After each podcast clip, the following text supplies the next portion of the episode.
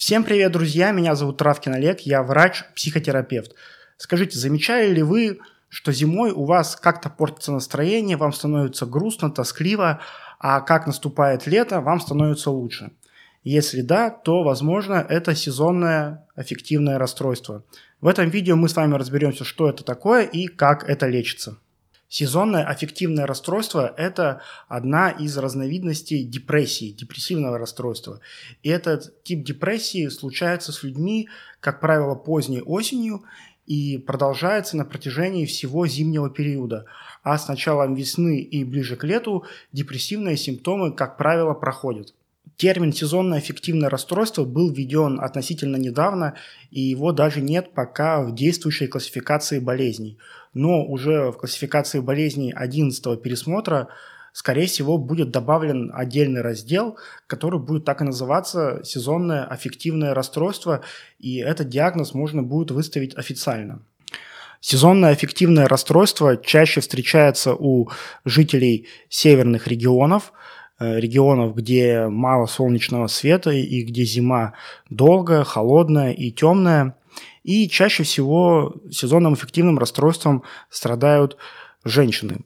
Причины сезонного эффективного расстройства до конца неизвестны, так как это заболевание только изучается. Одно время считалось, что причина – это недостаток мелатонина, однако эта теория не подтвердилась. И в настоящий момент э, считается, что в патогенезе, в развитии сезонного эффективного расстройства влияет серотонин, точнее недостаток серотонина.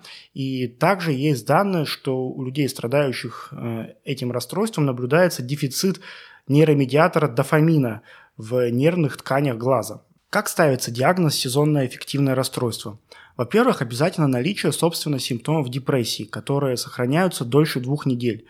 Самые распространенные симптомы депрессии – это сниженное настроение, упадок сил, ощущение, как будто не хватает Э, энергии, трудности с концентрацией внимания, э, проблемы с памятью, нарушение сна, э, характерное раннее пробуждение за 2 часа до привычного времени пробуждения.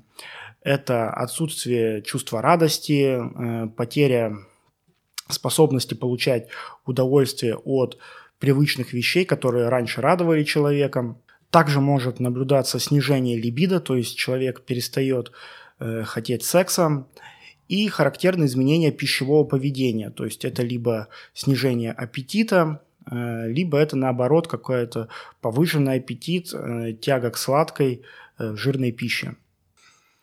Второе важное условие – это именно наличие сезонности, то есть привязки к определенному времени года. Ну, как правило, это поздняя осень, начало зимы и весь зимний период у человека сохраняются депрессивные симптомы и отмечается улучшение состояния весной э, или летом. И вот такие сезонные колебания настроения должны быть минимум в течение последних двух лет – также есть данные, что у некоторого числа людей сезонное эффективное расстройство может случаться не зимой, а наоборот в летний период. И симптоматика сезонного аффективного расстройства и летнего аффективного расстройства отличается друг от друга. То есть для зимнего э, типа расстройства характерно снижение энергии, апатия, повышение потребности во сне, то есть человек начинает спать больше, чем обычно, повышение аппетита и, как следствие, набор веса. Для летнего же варианта сезонного аффективного расстройства характерно наоборот бессонница, то есть человек спит меньше, чем обычно, э, снижение аппетита и, как следствие, потеря веса, и тревога, ажитация и беспокойство. То есть человек ведет себя не апатично, не вяло, а наоборот становится взбудораженным, взбудораженным, дерганным и с трудом успокаивается. При диагностике сезонного аффективного расстройства очень важно не перепутать его с биполярным аффективным расстройством, потому что у некоторых пациентов с биполярным аффективным расстройством смена фаз депрессивной или маниакальной может быть тоже привязана к смене времени года но в отличие от сезонного аффективного расстройства биполярное лечится немножко по-другому. У многих людей, которые страдают от сезонного аффективного расстройства, во время обострения заболевания могут начаться проблемы с алкоголем или другими психоактивными веществами, то есть они начинают ими злоупотреблять, могут быть проблемы на работе, потому что у них не хватает силы и внимания выполнять свои трудовые обязанности, могут начаться какие-то проблемы в отношениях с людьми, и часто люди списывают это просто на время, на время года, объясняя вот эти изменения тем, что настала зима, зима мой нелюбимый период, э, вот сейчас зима закончится и все наладится. При этом люди не подозревают, что это болезнь, и это болезнь, с которой можно справиться и для которой разработаны методы лечения с доказанной эффективностью. Если депрессия находится на легкой, на легко-средней степени тяжести, то может быть эффективна светотерапия. Существуют специальные лампы, которые имитируют солнечный свет.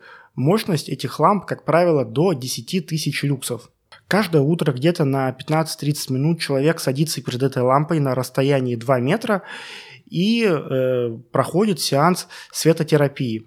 В исследованиях было показано, что у пациентов с сезонным эффективным расстройством после светотерапии улучшалось кровоснабжение в префронтальной коре головного мозга, что позитивно сказывалось на их самочувствии. Также есть данные о эффективности когнитивно-поведенческой психотерапии, которую можно спокойно сочетать и с фототерапией, и в совокупности. Это может дать очень хороший и ощутимый эффект. Но если это депрессия средней или тяжелой степени тяжести, когда у человека есть стойкое нарушение сна, очень сильная апатия, которая не дает встать с кровати и заниматься своими делами, э, очень сильное э, болезненное бесчувствие, когда человек вообще не испытывает никаких эмоций, кроме негативных, э, если могут быть даже бредовые идеи вины, малоценности, греховности – и вплоть может доходить даже до суицидальных мыслей. В общем, если это депрессия средней или тяжелой степени тяжести, то, конечно, здесь необходимо назначение фармакотерапии, это антидепрессанты и иногда антипсихотики. Теперь давайте немного поговорим о профилактике. Если человеку уже выставлен диагноз сезонное эффективное расстройство, то мы, скорее всего, говорим о хроническом течении, то есть большой долей вероятности в следующем году человек может снова столкнуться с теми же самыми симптомами.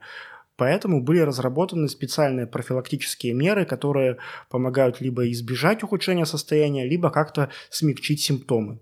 И это тот случай, когда мы можем говорить о профилактическом приеме антидепрессантов. То есть, если человек знает, что где-то в ноябре-декабре возможно будет ухудшение состояния, то уже в начале октября можно начать принимать антидепрессанты, чтобы не допустить ухудшения состояния. Тип антидепрессанта и дозировка, конечно же, подбирается вместе с лечащим врачом. Также для профилактики сезонного аффективного расстройства рекомендуется как можно больше бывать на солнце, то есть ни в коем случае не упускать эту возможность и сделать свое жилище, свой дом, свою квартиру как можно более яркой, добавить больше светлых тонов э, и чаще открывать окна и пускать солнечный свет. Также доказана польза физических нагрузок, потому что в зимний период люди, как правило, ведут более пассивный образ жизни, мало двигаются, больше времени проводят дома, а такой образ жизни может способствовать развитию депрессивного расстройства и появлению депрессивных симптомов. Поэтому не избегайте любой возможности подвигаться, погулять где-нибудь, э, покататься на лыжах. Это все полезно не только для физического самочувствия, но и для психического. Ну и, конечно, не нужно стесняться обращаться к врачу, не нужно терпеть депрессию.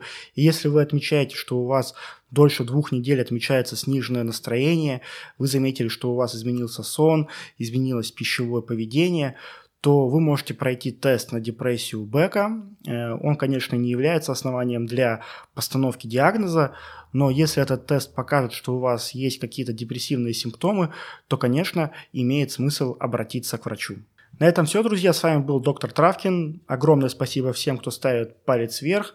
Спасибо всем, кто подписывается. Задавайте в комментариях любые волнующие вас вопросы. И до скорых встреч.